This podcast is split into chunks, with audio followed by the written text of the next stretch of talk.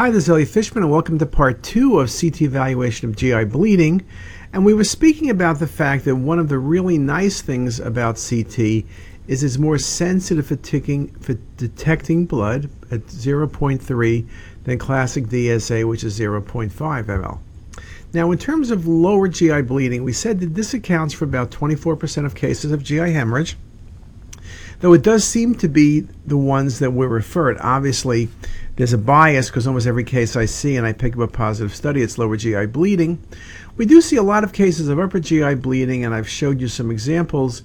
Most of the time, it's patients with cirrhosis. Occasionally, it's patients with ulcer disease. So I think we can do well on both, but obviously, we do a whole lot better with lower GI bleeding. Now, when we talk about the disease spectrum, we talk about things from chronic to intermittent blood loss to severe acute hemorrhage. And mortality is relatively low, but still 5% is not low, but can be as high as 23%, depending on age, comorbidities, and the severity of the hemorrhage. So let's look at some of the things. Small bowel angiodysplasia is the most common cause of small bowel bleeding. It's associated with end stage renal disease and aortic stenosis, but it does occur in other situations as well. It's more common in the proximal small bowel, but can occur anywhere in the small bowel. Tuft like hypervascular enhancing foci, less than 5 millimeters is seen, seen best arterial and fade on delayed phase imaging. Usually it's multifocal and it's typically composed of abnormally dilated thin vessels. So, what do we see? Now, it's easy to miss. When you look at this case in the duodenum, when you look hard and I circled it, you see several high density regions. Those are the zones of angiodysplasia. But you can see it's easy to walk by. If you look at the coronal view, it's in fact easier to see. You see the multiple high density zones in what looks like a thickened loop of small bowel. But again, it's somewhat subtle, but coronal views make it a bit easier to see, and you can see several more little vascular tufts a bit downstream.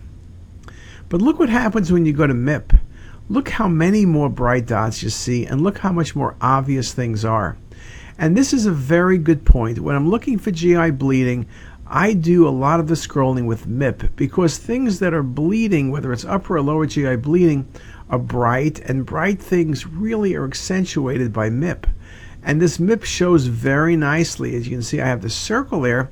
And if I take the same loop of bowel, show it to you with MIP, and show it to you with simple coronal, what becomes very obvious on the MIP is very subtle on the plain coronal images. Now, you need to look very carefully when you look at images. Now, I mentioned before that we do arterial and venous, and most of the time there's a change between the two phases, or there is always a change, but most of the time the blush is greater on the venous phase. So here's a good example arterial phase imaging. Look at the mid small bowel, in this patient with a complex history, ILD, polymyositis. You see that bright structure within the bowel? It almost looks like contrast. And then you look at it again as you go from arterial to venous, and you can see it's increased. That's active bleeding. There's no doubt about it. There's no mistake. You're not going to confuse it with anything else. Here it is on the coronal view. Very nice blush vessels fed off the SMA. You can see it again as you go to the MIP imaging. Okay, so angiodysplasia, vascular bleeding are things we think about. Now, we also could think about small bowel cancer. It's not uncommon for us to pick up small bowel tumors as the original source of GI bleeding. Small bowel cancers are rare, it's an older population, but not much different than diverticular disease. But it may be the presentation. And yes, there's a range of presentations for small bowel tumors, but GI bleeding is up there. One of the challenges, of course, we talk about how it's 6 to 18 months from presentation to diagnosis of small bowel tumors. And if you have GI bleeding, perhaps we're a little bit better picking it up because we're more aggressive in our evaluation. So, when you talk about tumors, one of the common tumors we see that bleeds is a GIST tumor. Most GIST tumors are in the stomach, but they could be anywhere in the GI tract from esophagus to anal region. They do occur not uncommonly in the jejunum and ileum, And these often enhance, and we've picked up many cases of incidental GIST tumors because of the GI bleeding. Clinical presentations asymptomatic. Bleeding can take the form of slow intraluminal GI bleeding or massive intraperitoneal bleeding because sometimes these lesions rupture. Remember that GIST tumors are typically exophytic. Here's a nice example of a patient with GI bleeding where we see a very bright lesion in the patient's jejunum. Yes, I could consider a carcinoid tumor. Yes, I could consider metastatic renal cell carcinoma in the patient who has a history of renal cell carcinoma. But you got to think of GIST with these tumors. GIST versus carcinoid. Carcinoids often has desmoplastic reaction or secondary mass. These may only be isolated findings. Just a very nice example showing you that mass and how it's actively bleeding. And if you looked at it in different projections, as in this case, you can see the exophytic nature. Carcinoid tumors are intraluminal. Uh, GIST can be intraluminal, but most GIST, that's true of stomach and small bowel, have a large exophytic component, and it's much easier to recognize them in that case. And again, the blush is very classic. We talk again about GIST tumors, and there have been several articles recently about the importance of their presentation with GI bleeding. This article by Scola makes the point that patients may present with GI bleeding, which may be occult, or even be frank hemorrhage. Tumors can rupture, causing intraperitoneal bleeding. So, one of the hallmarks of GIST tumors with different presentations is going to be the, the bleeding. Now, it's interesting, one of the challenges with capsule is when lesions are exophytic, you may not see them. This patient had GI bleeding and the capsule study was negative. But look at this enhancing lesion. It's in the wall of the bowel, and this was an enhancing leiomyoma basically essentially a GIST tumor. Look how large it is. Look where it is, but that was negative on capsule endoscopy.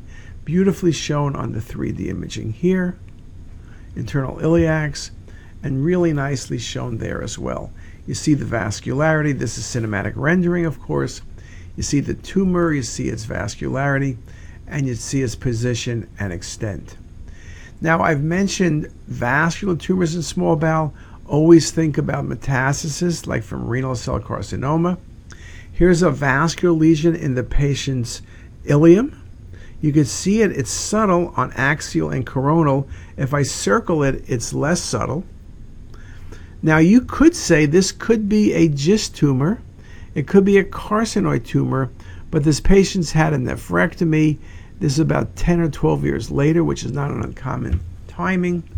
And this was a patient with a GI bleed secondary to metastatic renal cell carcinoma to the small bowel.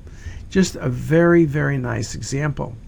And I wanted to show you if you get delayed phase, you can, knowing where the lesion is, you can see it, but you can see how easy it is to miss. And this patient has lots of fluid in the bowel. So you really need to be careful whether it's evaluating patients at presentation, whether it's evaluating them years later with renal cell carcinoma. Look carefully at the small bowel.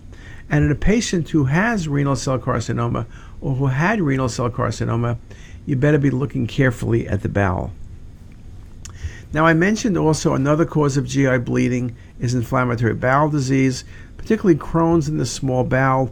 Beautiful example here of the comb sign of the terminal ileum uh, and the uh, ileocolic vessels. And then also the prominent enhancement of the patient's small bowel, really nicely seen. Active Crohn's disease, beautiful vasa recta, beautiful comb sign, and again, very nicely shown on the cinematic with the thickened loop of bowel, the prominent vessels in the right lower quadrant, and here it is again. All of these are shown nicely. I did put a bunch of cinematic renderings in here.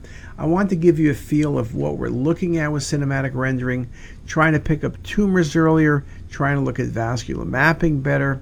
So we are trying to figure out how this is going to impact what we do, but just a really nice example of the comb sign and the disease small bowel in a patient with uh, Crohn's disease the cinematic rendering and cinematic rendering back to MIP. Very nicely shown here. The, sub, the mucosal and submucosal enhancement of the diseased small bowel is clearly seen. Let's then move into the colon proper. When you talk about bleeding in the colon, we talk about inflammatory disease and ischemic disease. We talk about cancer like colon cancer and complications from radiation therapy or complications from trauma. We talk about angiodysplasia. We spoke about that in the small bowel. It occurs for 6% of lower GI bleeding. Again, these abnormal venules. It's more common in an older patient. It's more common in large bowel in the patient's right colon. Colonoscopy is not sensitive for this diagnosis, but CT is very sensitive if you're careful. You do need sliding MIP images, and you need to look very carefully for the little tufts that stand out, particularly on the MIP imaging. So here's a nice example. Look at the patient's right colon. I have to admit, it's very easy to walk by. If you look at the right colon compared to the left, you say it's enhancing a bit more. But so what? Does that bother you? Well, if you take those images and now you look at them in MIP, look at the vascularity in the wall of the patient's cecum and right colon. That's classic angiodysplasia. Just a beautiful blush, prominent vessels, just a beautiful visualization. Again, this makes the point that looking at the axials, you're limited. Looking at coronals, you still have limitations. Within the volume, things are particularly nicely seen on this MIP and volume rendered set of images. Again, very, very important to look carefully at that. What else? The most frequent complication of diverticular disease is diverticulitis, and the second most common is hemorrhage. Diverticular disease is an older population. It's one of the complications is bleeding, and so we're going to see a lot more of these patients. You could um, uh, hemorrhage secondary to diverticular disease is the second most common cause of bleeding in the lower GI tract but is the main cause of bleeding in up to 50% of cases. It's estimated that up to 15% of patients with diverticular disease will bleed at some point during their lifetime, but bleeding is usually painless, and in up to one third of the cases, massive uh, support and hospitalization and transfusion will be required.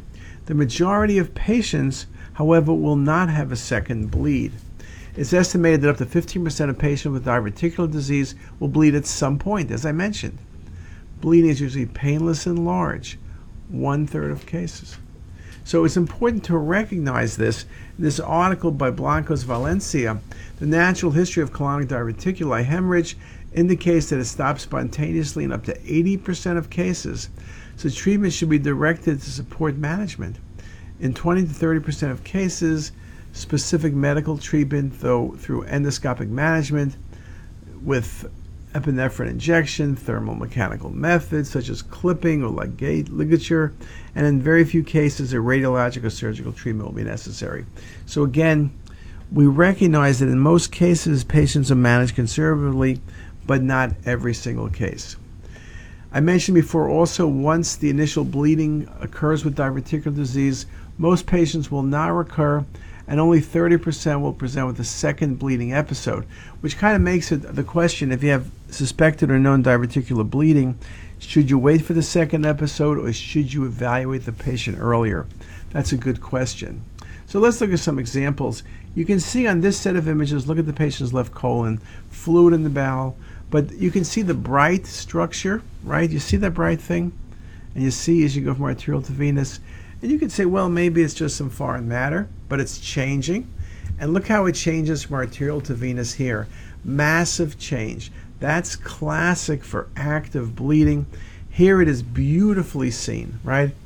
Image on your left is going to be arterial, image on your right is going to be venous, and you can see the rapid change.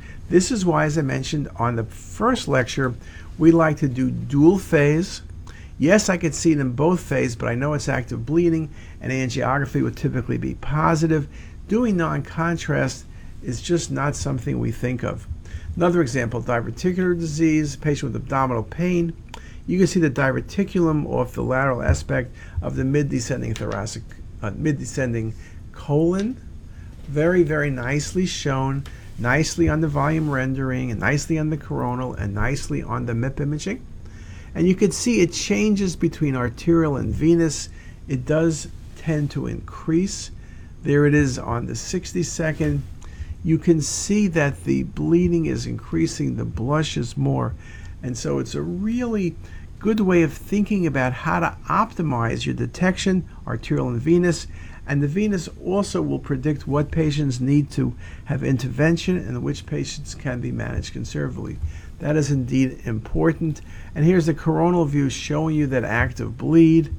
And you can see it's much more impressive than on the original studies. Okay?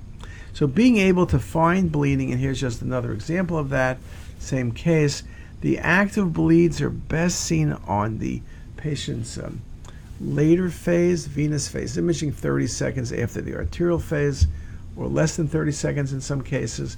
But again, you can see the problem if you're only doing one phase, you may miss things, misinterpret things, or not really know how to judge things. And here's just another patient, same case, venous phase. You see the blush, you see the bleeding on the uh, MIP imaging. And again, MIP and VRT both are good. As I mentioned, MIP can be more valuable in just the finding the bleed, the volume rendering more in the detail of things. Here's another set of images. So it's really something that you need to think about. Now, when we talk about bleeding, it does not necessarily need to be only one site. This patient has a good example of bleeding in two sites, sigmoid colon and transverse colon. But let's take a five minute break and come back and do it and finish up his talk. Thanks a lot. If you liked what you heard here today, please make sure to hit that subscribe button and visit our website ctassist.com for lectures, quizzes, pearls, and more. Also, be sure to check out our apps that are available for free on the Apple Store. All links are in the description box below.